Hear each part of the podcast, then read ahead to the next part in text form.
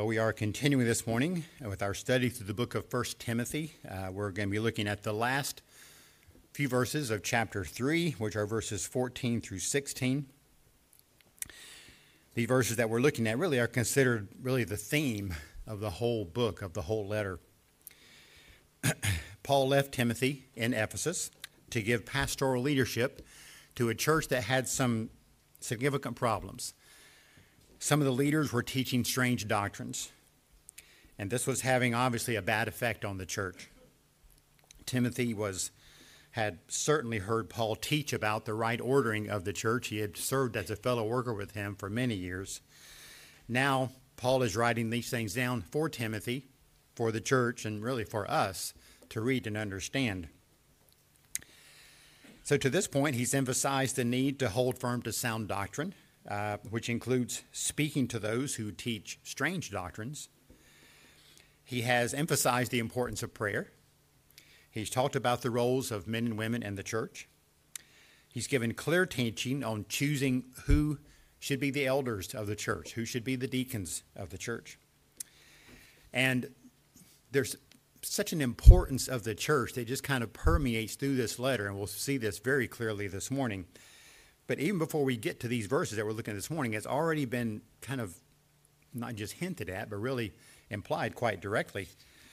And that part of it is, is uh, even as Paul finished up what he was saying about the, about the ministry of deacons in the verses right before, in verse 13, he spoke about what a privilege it is to have an honorable standing in the church. Of all places, what a privilege to have an honorable standing in the church. Uh, service is highly valued by the Lord. And then we also see the importance of the church in 1 Timothy 3 1 when he was talking about the office of elder and pastor. He said, It's a fine work. Well, why is it a fine work? Because it's the work of shepherding the flock of God, shepherding the church. So, in the churches that we're, the verses that we're looking at this morning, uh, Paul gets very specific in talking about the glory that God has placed on the local church. So 1 Timothy 3 14 to 16. Paul says, I'm writing these things to you, hoping to come to you before long. But in case I am delayed, I write so that you will know how, how one ought to conduct himself in the household of God, which is the church of the living God, the pillar and support of the truth. By common confession, great is the mystery of godliness. He who was revealed in the flesh was vindicated in the spirit seen by angels, proclaimed among the nations, believed on in the world, taken up in glory. First thing we see is in verse uh, 14 there that Paul had every intention of coming to visit Timothy in Ephesus as soon as he could after he wrote this letter. He knew that his plans often changed unexpectedly, so he knew there was a real possibility of an unexpected delay uh, in that visit. This is really just kind of a casual statement, so to speak, of you know Paul just giving some uh, detail about that, so Timothy would understand. But I think it gives us some important insight into how Paul made decisions. Think about it. Here's an apostle. Here is a man that God spoke through, enabling him to write inspired scripture, to write the very words of God. None of us have that. Paul did. A unique office he was called to his office of apostle. If anyone could ask God to show him whether he was going to be able to visit Timothy earlier or later, I think it'd be Paul. But that's not what happened. Paul approached this situation like he did many of his decisions when he was apostle. He approached it with wisdom. Yes, he was trusting God's guidance, he was trusting God's word, he was submitting himself to God's lordship, to God's providence.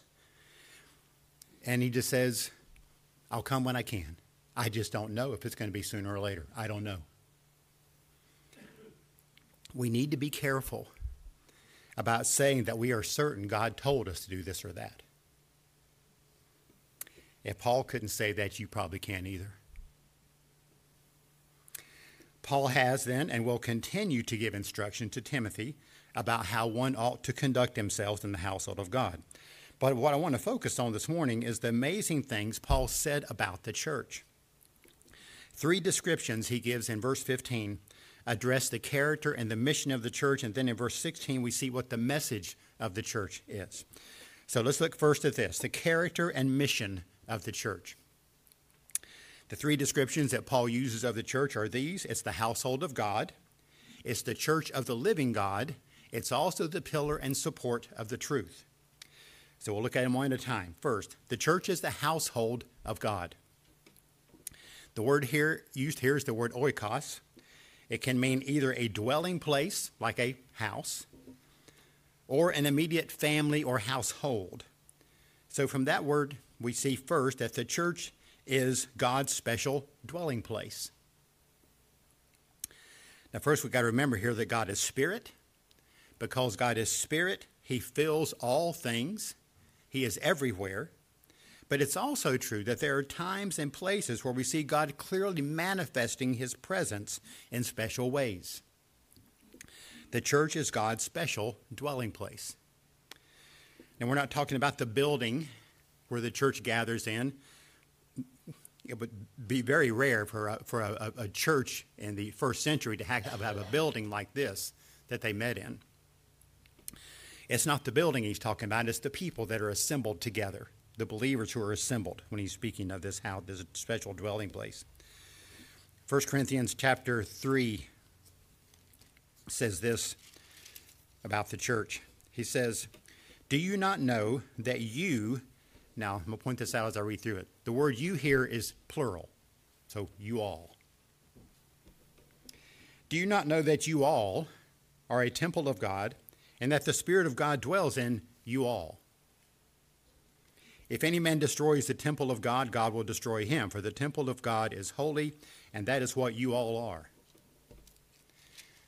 Now, there's also scriptures that says we are individually uh, temples of God, temples of the, the Spirit. But here he says the church as a whole, the gathered church, is the temple of the Spirit, a sanctuary of God. In Ephesians 2:19 he says, "You are no longer aliens, strangers, but you are fellow citizens with the saints. You are of God's household." Now there, just to give you a little context, Paul was especially speaking to Gentile Christians, Christians, which probably most all of us are when he said you're no longer strangers and aliens, because in verse 12, earlier in that chapter, he had said Gentiles were separate from Christ. They were excluded from the commonwealth of Israel. They were strangers to the covenants of promise. They had no hope. They were without God in the world. But now in Christ, that's no longer true. Jew and Gentile alike are now the very sanctuary of the Lord because of Christ. Faith in Christ, Jew, Gentile alike, are this God's sanctuary. So the gathered church is that special place where God has chosen to manifest his presence. Second, the church is God's family. God's family. The image of a household is not only a dwelling place, but also that of a family. Ephesians 1 5, we are told that God predestined us to adoption as sons through Jesus Christ to himself. And then in Galatians chapter 4, 4 through 7, he gets even more specific about this uh, work of adoption.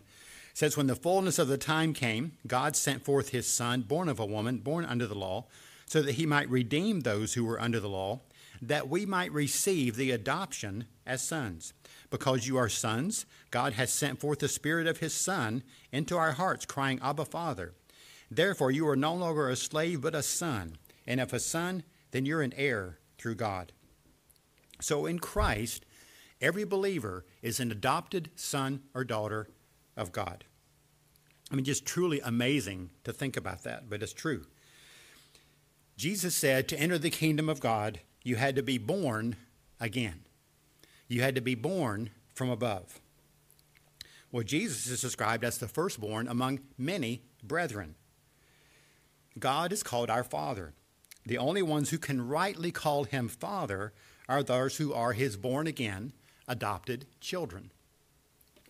So it only makes sense that one who is a child of God by faith in Jesus Christ would be an active part of his family, of his household. It's a family where we not only have God as our Father, but we have each others as brothers and sisters in Christ because Jesus is the firstborn among many brethren. So the church is the household of God. That's something no other institution can claim. Next, we see the church is the called out assembly of the living God. Next phrase he says is the church of the living God. The word for church speaks of a gathering of, of people, uh, maybe it's more specifically citizens there, but people in general who are called out from their home to a special assembly. Well, the assembly that Paul is speaking of is more than just a meeting, it's a gathering of sons and daughters of God, the household of God. So, how does a person become a son or a daughter of God? It's by a work of grace in our hearts. So, we need to see here next that the church is made up of people who have been effectually called by God to be his children. This is not just a call that you get on the telephone or you get by text says, Meet me here, come to this place for the meeting.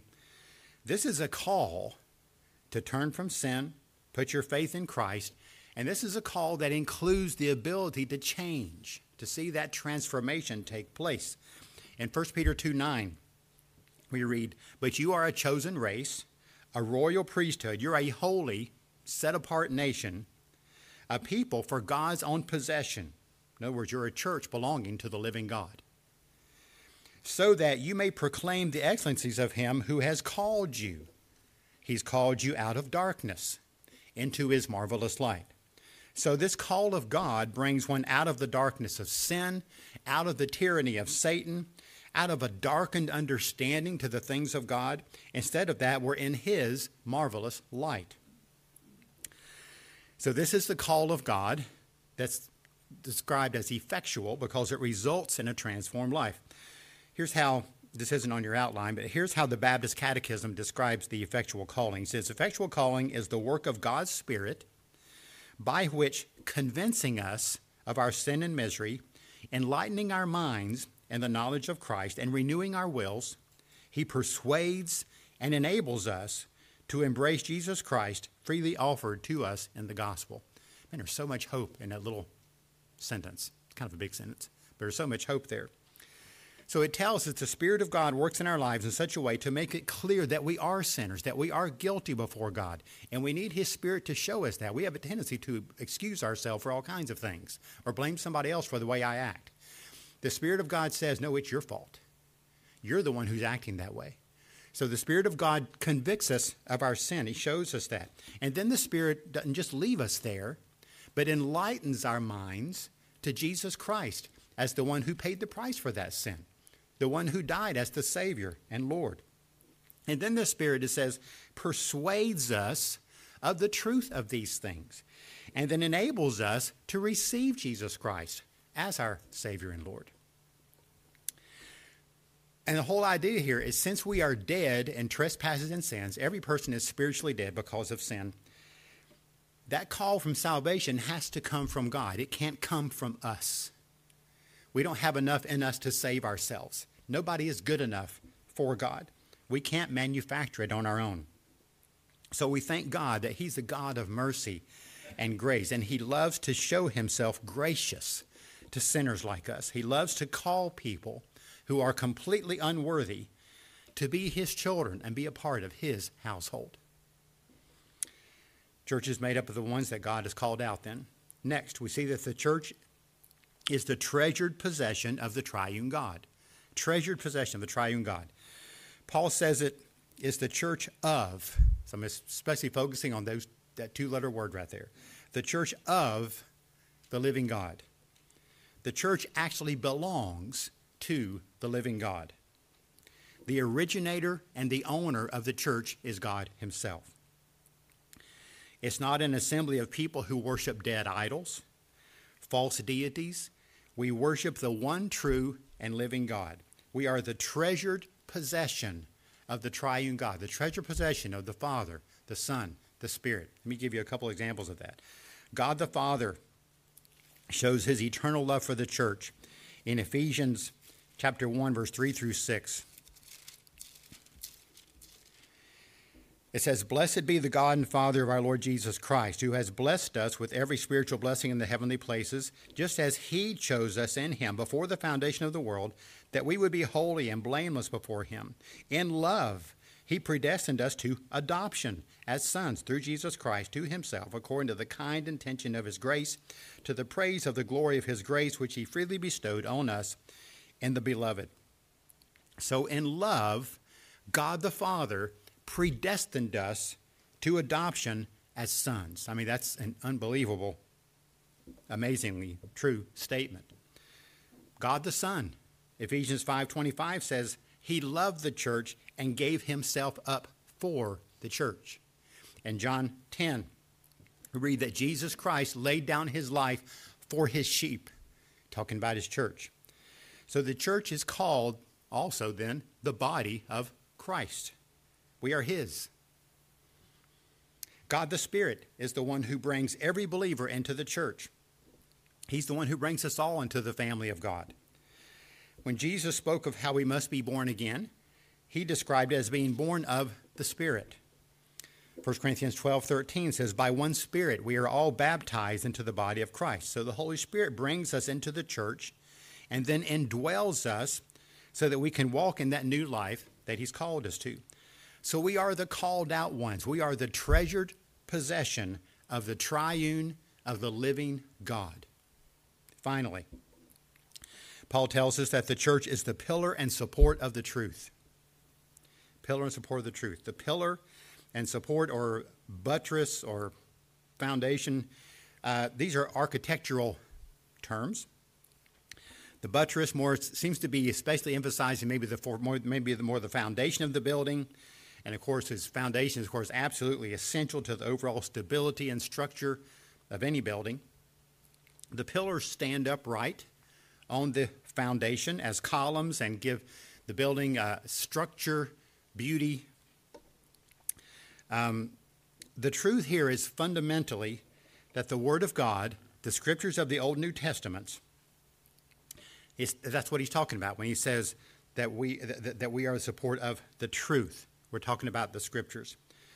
The church does not produce the truth, God does. The scriptures of the Old and New Testaments are inspired by God, not by the church. I'm reminded of a very simple yet profound truth that we find in the Children's Catechism, which is on your outline. Simple question Who wrote the Bible? Holy men who were taught by the Holy Spirit. All scripture is given and inspired by the one true and living God. But it's also true that God the Spirit inspired holy men to write those words.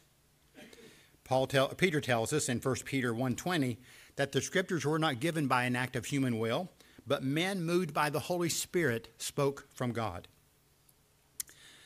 Tying into the imagery here from 1 Timothy 3, Paul tells us over in Ephesians 2, we are God's household, having been built on the foundation of the apostles and prophets Christ Jesus himself being the chief cornerstone. So, being built on the foundation of the prophets, apostles, and prophets is talking about the, the scriptures. Again, is what he's talking about there. So, this is reminding us God used prophets like Moses and David and Isaiah and Jeremiah and Ezekiel to write those scriptures. He used apostles like Matthew, like John, like Paul, like Peter to write, to reveal truth. So, what a privilege is we have a book that is rightfully called the Word of God. And with that privilege of having that book, the church has great responsibility. So, first is this the church is to believe, uphold, and practice the truths of the Scriptures. So, to be the pillar and support of the truth means, first off, that the church is to believe the truth. I mean, we trust that the Scriptures really are the Word of God. We're to give great attention to understanding the scriptures, to be clear about what they say.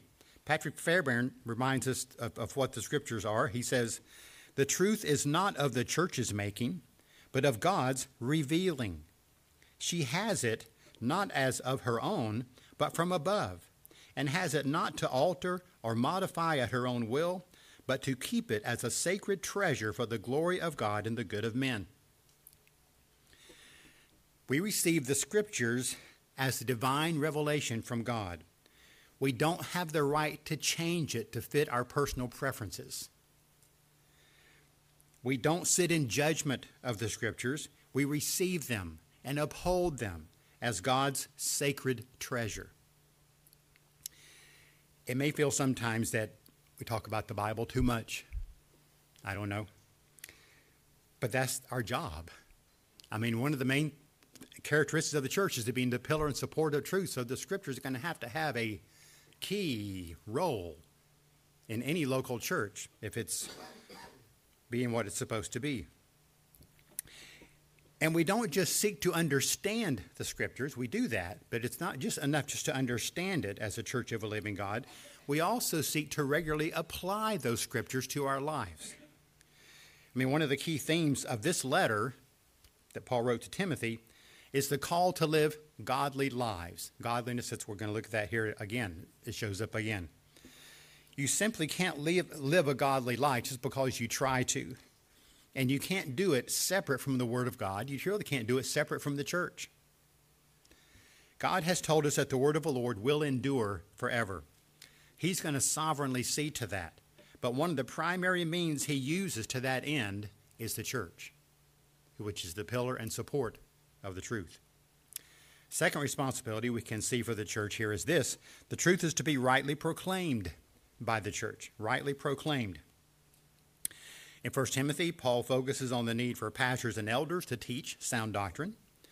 We're to teach and hear and understand the truth as it's revealed in God's Word.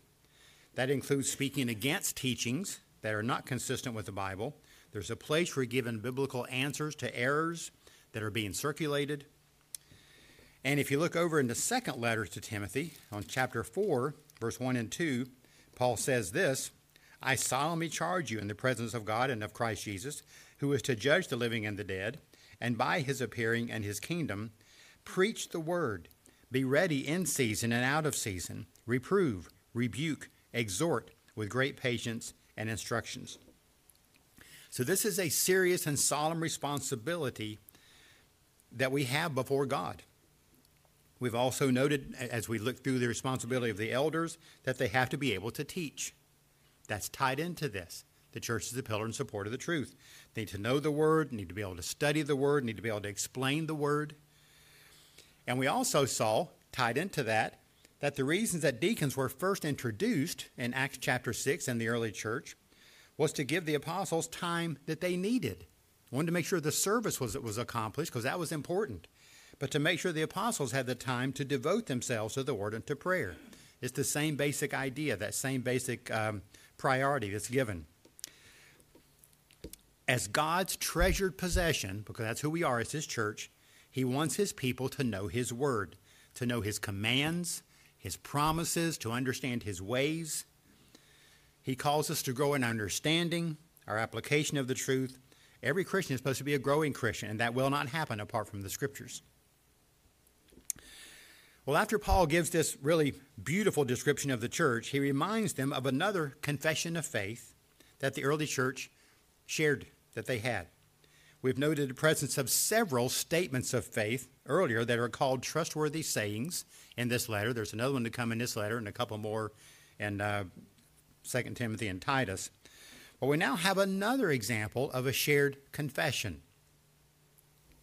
He introduces it as a common confession. In other words, it was something that the Church of a Living God believed in common. He gives an example of the church as the pillar and support of the truth. It was probably sung as a hymn. He further introduces this great confession by saying, Great is the mystery of godliness. This is a very direct reminder that what we, what we believe goes hand in hand with how we live. Godliness has more to do with how we live. It also describes what godliness is, but it has to do with how we live out that godliness. Because if one is going to live a godly life, then they got to be clear about what the truth is. We are in a day where we're being constantly encouraged, as you know, to do what feels right. We're supposed to follow our hearts, supposed to be true to ourselves.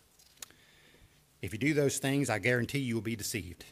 You will be deceived if you do that. We are not to conduct ourselves based on what feels right to us. We conduct ourselves based on the truths of the Scripture. Furthermore, the godliness that Paul is speaking of is called the mystery of godliness. That's a reference to the truth of Scripture that's focused on the person and work of Jesus Christ. There's no such thing as godliness apart from Jesus Christ. And that's what this whole common confession that Paul speaks of is about. Jesus is that mystery that's revealed. It's not mystery in the sense that you can't know it, it's a mystery that's been revealed. And this confession is part of the revealing of the mystery. So, after looking at the character and mission of the church, we now look more closely at the message of the church. So, our second main point is the message of the church is the Lord Jesus Christ. This confessional hymn uh, in verse 16 consists of six lines. It seems best to see the lines as three pairs of contrasting couplets. And each couplet contrasts earthly and heavenly aspects of the subject of the truth that it's, that it's speaking of. First couplet is this He who was revealed in the flesh, contrasted with, was vindicated in the spirit. So we can sum up the first couplet this way Jesus Christ was revealed in the flesh in the world, and his salvation work was fully accomplished and confirmed by the Spirit. So Jesus Christ is the ground for all godliness. So we begin with confessing and acknowledging, remembering his incarnation. So here we have the eternal God, second person of the Trinity, creator of the world, the one who is full of glory, the one who's the judge of the world, the one who is without beginning and without end. This one is revealed to the world in the flesh. All mankind, as we know, is guilty of sin before God. Sin only increases day by day. There's no way that ungodly people like us could ever be in a right relationship with God. We can never be good enough for God. So, in the fullness of time, the Son of God took on human flesh. He took on all the essential properties of man, but he was without sin. Conceived by the Holy Spirit in the womb of the Virgin Mary, he was born. He was fully God because he was and is the Son of God. He was fully man because he was born of a woman. He was revealed in the flesh. In him, all the fullness of the deity dwells in bodily form just amazing to even remind us even to even try to conceive of that. But it's reality. And it's an earthly reality because it was took place on the earth. Well, that truth is contrasted with the fact that he was vindicated in the Spirit. The Holy One who was revealed in the flesh, as you know, was crucified as a substitute for sinners. The Lord calls the iniquity of us all to fall on him as the perfect sacrifice. He died, but he didn't stay dead. Being vindicated in the Spirit seems to speak mostly, primarily, of his resurrection. Romans 1 4 says this Christ was declared to be the Son of God in power according to the Spirit of holiness by his resurrection from the dead. Romans 8:11 speaks of the spirit of him who raised Jesus from the dead. And Spirit is speaking of the Holy Spirit.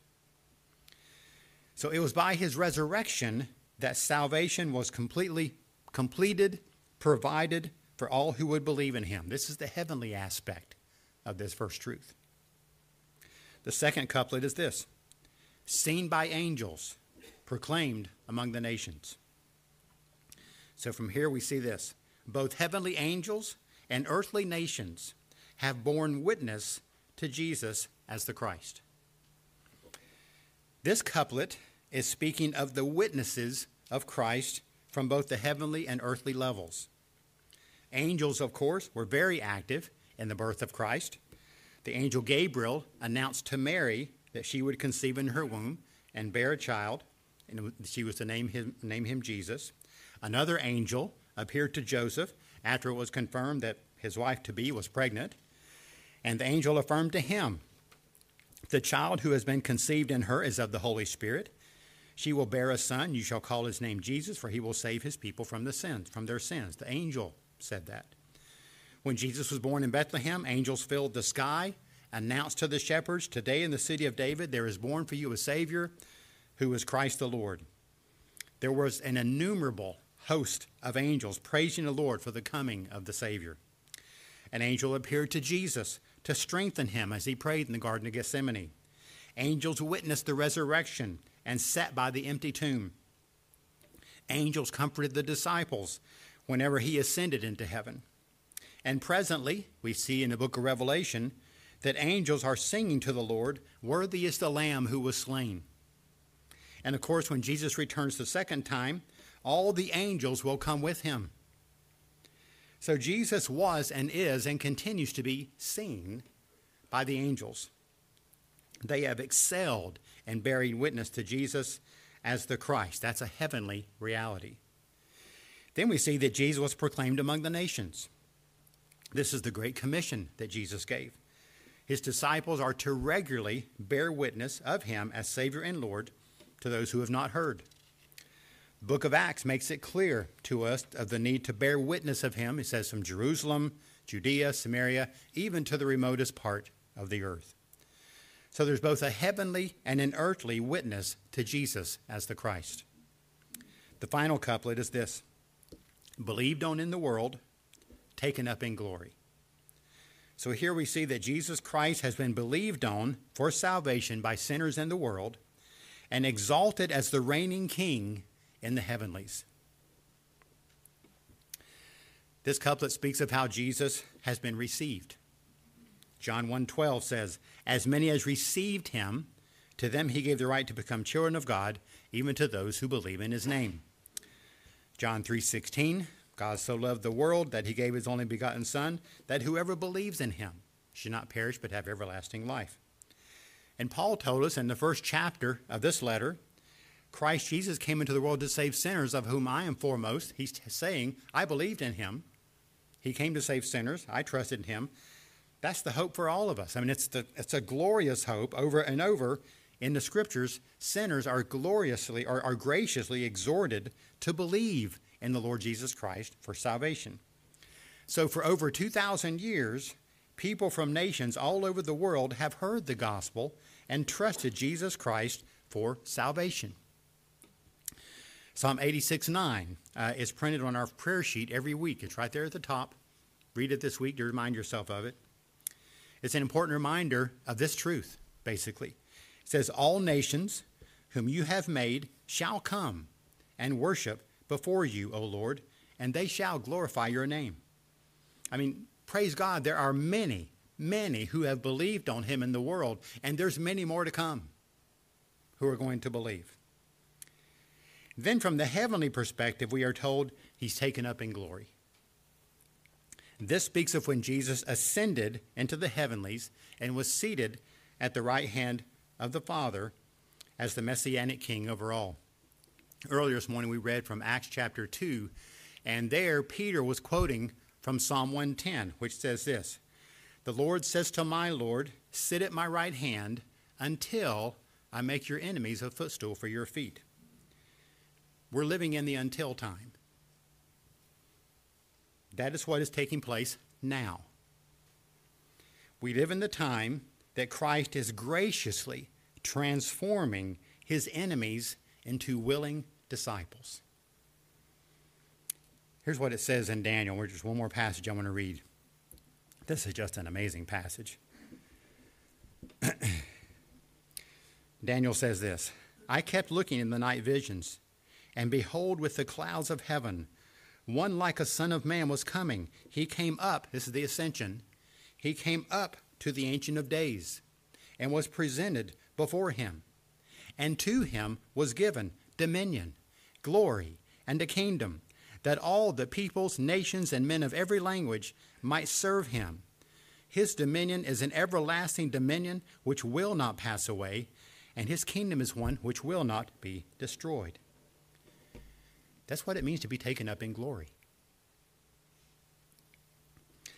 That's a vision. Those are the kind of passages we probably should read more regularly.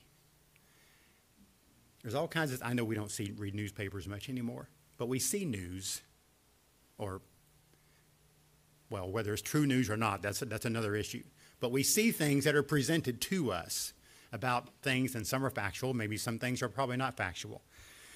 But what we have to deal with, what is the reality is going on, is that Jesus Christ is in the heavenlies right now, sitting at the right hand of God.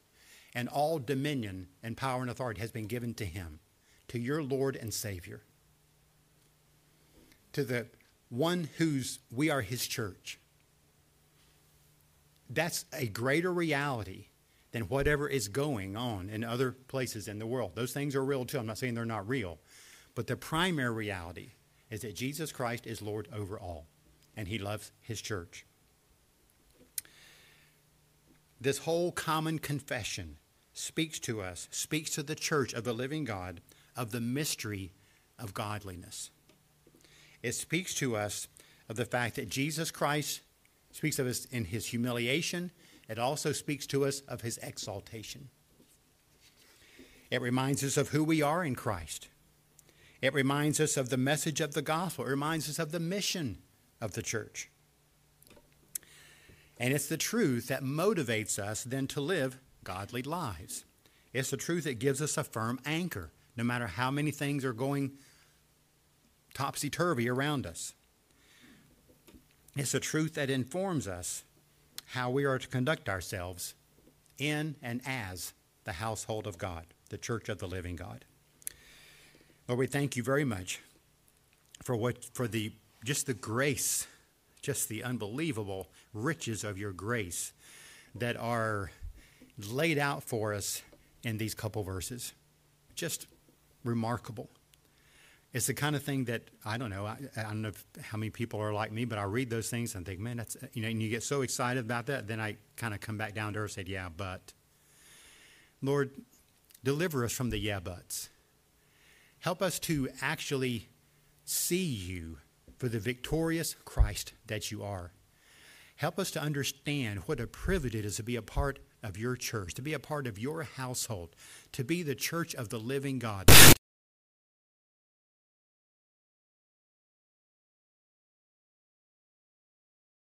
Lord, help us to see and understand and be more interested in that mystery of godliness.